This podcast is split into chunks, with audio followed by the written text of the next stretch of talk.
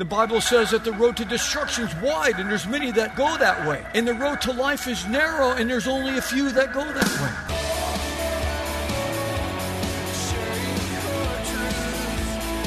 Welcome to Core Truth Radio, a radio ministry of Core Church Los Angeles with pastor and Bible teacher Steve Wilburn. Pastor Steve will be teaching us God's truth right from the Bible with lessons that we may not want to hear, but we need to hear. Let's jump right in today's study.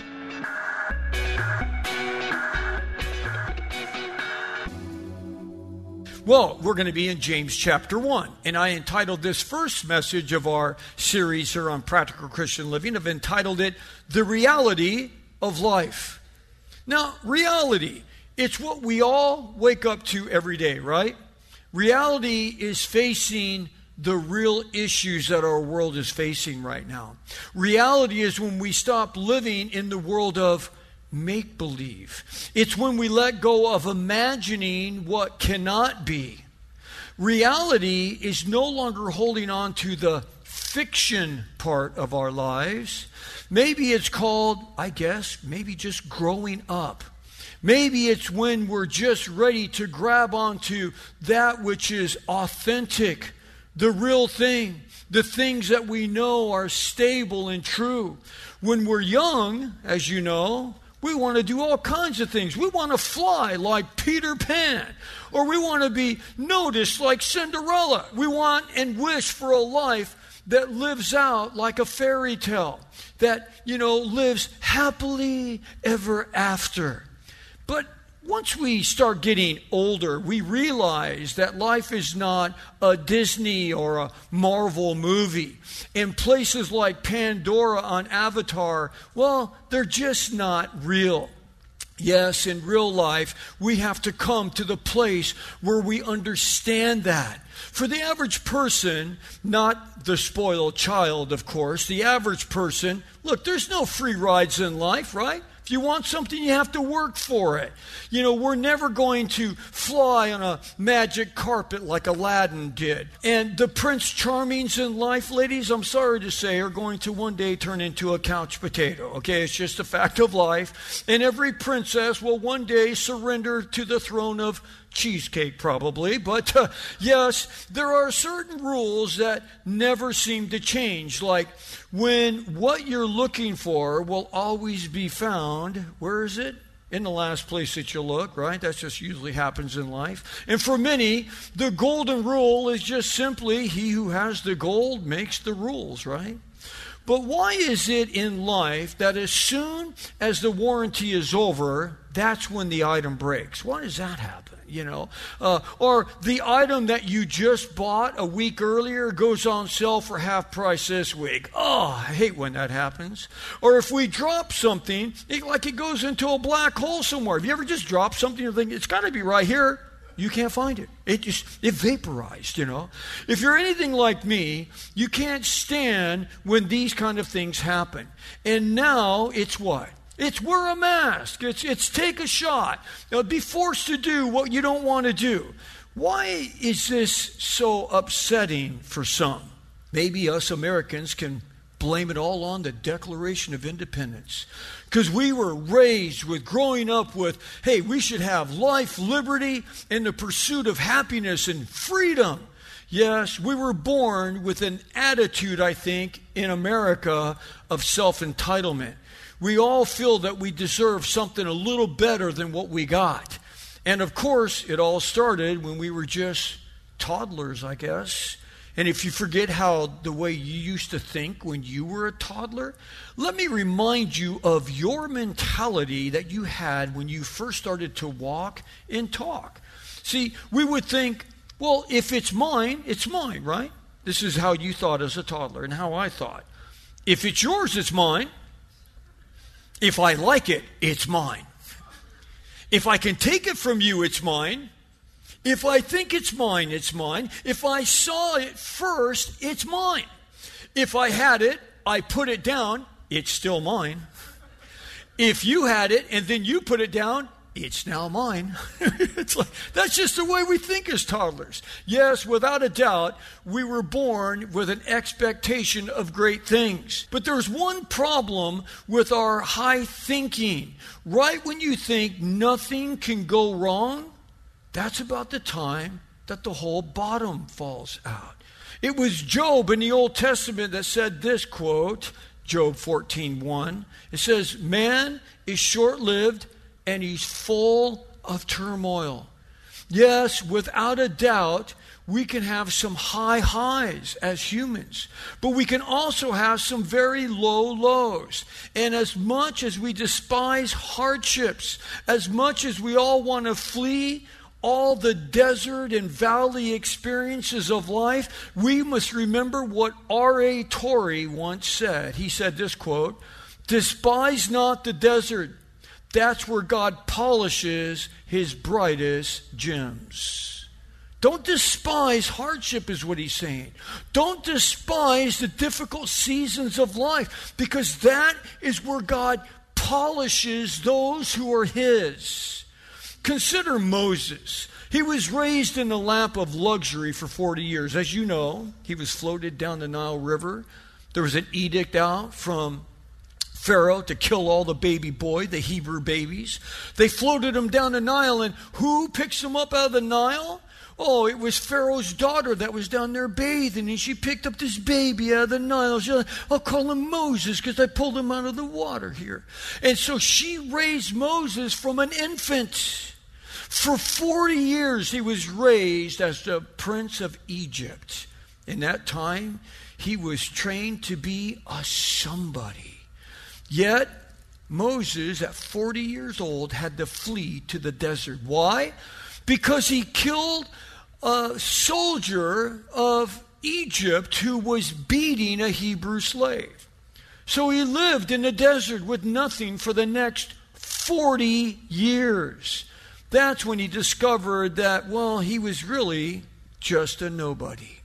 Yet it was at that point that God called Moses at eighty years old, this man who thought for the first forty years of his life that he was a somebody, but then he realized the next forty years that he was really just a nobody. For God raised up Moses, this nobody, out of the desert to save everybody that was in slavery in Egypt. Well, we're going to begin this new study through this New Testament book of James. We will call this new series, again, Practical Christian Living. For James deals with the Christian life. He deals with our lives as it pertains to godly behavior. James wrote with passion. James wrote with a desire for believers to live an uncompromised and obedient life according to God's word. Now, James was bitter. Maybe bitter for all kinds of reasons. You know, maybe when Jesus all of a sudden at thirty years old is telling everyone, you know, like all of a sudden he's the Messiah, he's healing people. It's like, what's your brother got some Messiah complex or something? I mean, it's like maybe he was bitter about the whole thing. Or maybe he was bitter about growing up. Could you imagine having Jesus as your big brother? Oh my goodness. It's like, why can't you be like your brother? I'm sorry, he's perfect, okay? So who knows? But it appears that James was next in line after Jesus was born, you know, to Mary and again her husband Joseph. Now, as you know, Jesus was born by Mary before relations with Joseph. See, the Bible is very specific that Joseph went ahead and married her even though she was pregnant, but he did not have any sexual relations with her until after Jesus was born. And so, again, now, as you know, the Catholic Church te- teaches that Mary stayed a virgin and, you know, we are to pray to her. And it's like, uh, sorry, uh, let's take what the Bible says here. We are not to pray to Mary for anything. Mary was favored. Blessed was she in God's eyes. He favored her just like he favors you and me. And she had a job to do, and the job was to bear the Messiah. Was she favored maybe more than any other woman of that time? Uh, yes. What other woman got chosen to bear the Messiah of the world? But let us not forget There's only one mediator between God and man. It's the man Christ Jesus. We are never told to go to Mary, to pray to Mary, uh, you know, and intervene because, well, that's the mother of God. And, you know, uh, no, no. Mary had a job. She did the job, and she is blessed among women. But as you know, she went on to have many other children after Jesus was born. In fact, you know, remember when Jesus went to his own hometown to do miracles and he could not do them for their lack of faith? This is what the Bible says in Matthew thirteen fifty-five, and it's throughout the Bible. It's multiple places where it talks about Mary having other children. Matthew thirteen fifty-five says, "Is this not the carpenter's son? Is not his mother called Mary, and his brothers James and Joseph and Simon and Judas, and his sisters? Are they not all with us? And when then did this man get all of these things, these gifts?" It's like, so they were questioning. They couldn't get past that Jesus was born of Mary, and now all of a sudden he's the Messiah. They couldn't get past that, so that's why Jesus could not do any miracles in that time. Yet something happened, though, to James, because he didn't embrace Jesus as the Messiah. They questioned him, maybe because of the mocking that they took from their peers. But when James saw Jesus dead on the cross, and then afterwards he saw Jesus risen from the dead, something happened to him. He had a conversion, you could say. And not only did he believe, but he became the main leader in this new church. So he had a radical conversion, his brother James. This book was written in approximately forty-five A D, which would make it, from what we know, out of the twenty-seven books written in the New Testament, it would make it the first of all the books of the New Testament. It was written to believers who were fleeing Jerusalem because of their continued persecution from Herod Agrippa, that is the son of Herod the Great. Yes, Christians were under duress with much pain and much suffering. I wonder if you find yourself today in a difficult or trying place in your life. If so, then this letter is going to encourage you and it's going to uplift you. Or maybe you find yourself in a place where you're kind of in spiritual cruise control. You're a Christian, you go to church, you just kind of do your thing, but it's not alive and real. Then this book is going to awake you to a deeper and more intimate faith. Hopefully, all of us, wherever we are in our life with the Lord, will be challenged to take our walk with Christ to a whole new level as we go through this book. Let's look at our first point, surveying the why, as we read together, as we start this wonderful book here, James chapter one, verse one. James, a bondservant of God and of the Lord Jesus Christ, to the twelve tribes who are dispersed abroad, greetings. Consider it all joy, my brethren, when you encounter various trials. Wow, are we going to get into this already? Verse two, we're already jumping right in the middle of trials? Yes, we are. Verse three, knowing that the testing of your faith produces endurance, and let endurance have its perfect result, that you may be perfect and complete, lacking in nothing. Wow, we'll stop there. But before we get into the trials and hardships of verse two, let's first look at verse one. Notice how this letter begins. You know, James doesn't say, oh, by the way, I just happen to be the brother of Jesus. Yes, I was raised in the same house that he was. My mother was the same as his mother. I came out of the same womb that he came out of. No, he doesn't do any boasting or bragging like that. But rather, I am James, a bondservant. Now, as many of you know, that word bondservant comes from a Greek word, doulos. And what does doulos mean? It means I am a slave by my own free will and desire. Now, as Christians, we all come to the Lord the same way. You think, well, how's that? Well, none of us are forced to come to him, number one. None of us are taken captive. God doesn't put us into a headlock and say, you're going to follow me, you dirty rat. No, he doesn't say that, okay? Jesus simply says to every single person on planet Earth, come unto me, all you that are heavy laden and burdened down, and I will give you rest. It's a choice. Amen. It's a choice. We can come or we cannot come. No one is forced to come to Jesus. Jesus also said, I stand at the door of your heart and I knock. I, I come. I'm knocking at the door of your heart. Notice, Jesus never said, I come to the door of your heart as the big bad wolf, and I'm going to huff, and I'm going to puff, and I'm going to blow the door down, and I'm coming in because I created you, I make your heart beat with no batteries, and I'm just going to move right in. No, he doesn't do that. He comes and he knocks. If you don't want him, he goes to the next door. No, not all are going to come to Christ. The Bible says that the road to destruction is wide, and there's many that, that go that way. And the road to life is narrow, and there's only a few that go that way. Why is that?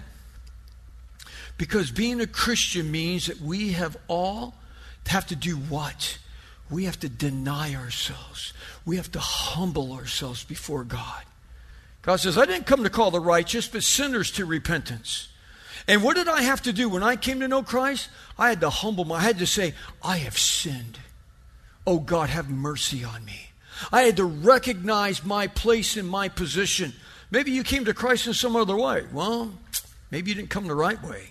Because when we come to Christ, it's acknowledging who we are. I have sinned. There's no conceivable way I could get to heaven outside of Christ. All have sinned and come short of the glory of God. We have to confess our sin. The word confess means we have to agree with God. I am the dirty rat. I have done things that are wrong.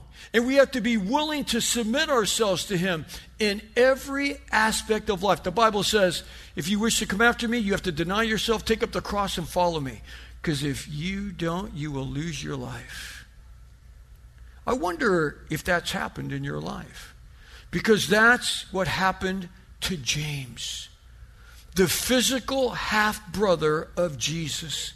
He had to humble himself. He had to come to the point where, hey, listen, it doesn't matter if I was born out of the same womb. I need you as my Savior. Oh, forgive me. We are to become slaves by our own free will to him. And for those who might think, ah, oh, wait a second, Pastor, you're going off the deep end here. I would never be a slave to anybody or anything. Well, yeah, let's just say maybe not so much. I would say everybody is already a slave to something.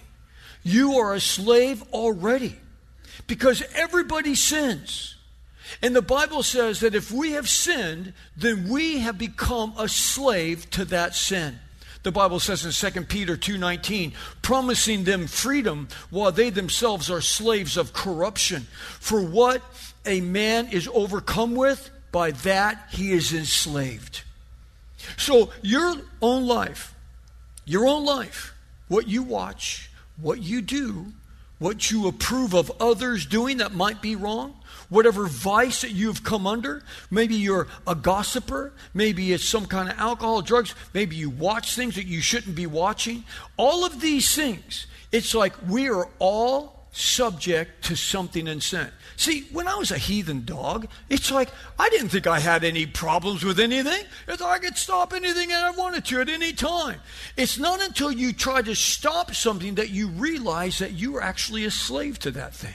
See, when you're just in sin and you're just doing everything, it's like you don't think there's any problem with anything. Try stopping doing what you're doing. Try taking some of the vices that you have and just saying, I'm going to quit cold turkey. Try to, like, never gossip about someone. Look, I don't gossip. Oh, really? People talking, hey, what about Joe Blow over there? What an idiot. Yeah, you're right. He's a bonehead. You know, and it's like, you know, you just, there's so many things that we do that we don't even think that it's wrong. And like, oh, it's wrong. It's like never think a bad thought towards someone. But where'd you get your license? Kmart, blue light special? Like, who, who lets you drive on the road? Okay, it's like all of these things. we will be judged for everything, and not just the item, but the motive, what we were thinking behind it. We are so guilty. When you start looking at our life compared to what true holiness is, you realize how far and how wide the gap is between the two. And for those that are trying to wrap your mind around this mentality of being a slave by your own free will and desire, know this, it's not a slave that's being the problem. Because if you're a slave and God's the slave master, man, of course you want to be his slave. Yes, Lord, whatever you want. Absolutely, because he is so loving. He's so kind. He's so generous. It's like, oh, my goodness. And every place that you see the word servant, almost every single place in the Bible where you see the word servant, it's the it's the Greek word doulos. So it's really a slave. So slave and servant is kind of the same thing. So you know, if you're totally up in arms with the word slave because it's so, you know, oh, my goodness, it's just like the, the twenty-first century wrong word to say. But it's like a servant, it's by doing whatever the other wants you to do. And when we come to Christ, we have to have that mentality of servanthood where he is the Lord. But again, you know, if there's any, if there's some kind of vice in your life that's out of a control area that continues to raise its ugly head in your life, which all of us have that area, one or two areas, you will be a slave of that thing. That's why we are in such desperate need as humanity for a Savior, because we all need a Savior. For when we become the slave of Christ, he brings us victory over the life of sin and death. Yes, when we become the slaves of the one who hung, bled, and died for our sins on the cross, that now enables us to embrace freedom from the things that once held control over us. Meaning, before Christ, I, I just did everything that was wrong. But in Christ now, I don't have to do the things that are wrong. Does that make sense? It's like, it's like before I just did them because I'm just a sinner. But now, in Christ, I can have the ability to have freedom over those things that used to control my life. Alcohol, drugs, sex, this, that, whatever, stealing, all of these things that you just do. It's like, now I don't have to do those things anymore. In fact, the Bible says in uh, Philippians two seven that Jesus emptied himself, taking on the form of what? A bondservant, and being made in the likeness of men. So God's asking us to become bond slaves, bond servants, doulos, slaves by our own free will and desire. And what did Jesus do? He became a bond servant, a slave. Let's remember, he was God in glory, came down to the earth, and lived in submission all the way to the point of the cross and dying for us. So Jesus never asks us to do anything that he didn't already do himself. And who did James write this letter to? He wrote it to the Jews who were being dispersed out of Jerusalem. Those who left Israel, those who were driven out because of the heavy persecution against the church. This letter was written by a born-again Christian, James. He had become born again. He received Christ in his heart as his Savior. He was a believing Jew. James was what you would call a Messianic Jew, a Jew who embraced Jesus as his Messiah and Savior. That means that he is writing to all who believe in Jesus. For there is now no difference, there's no distinction now between a Jew and a non-Jew, a Jew and a Greek or Gentile.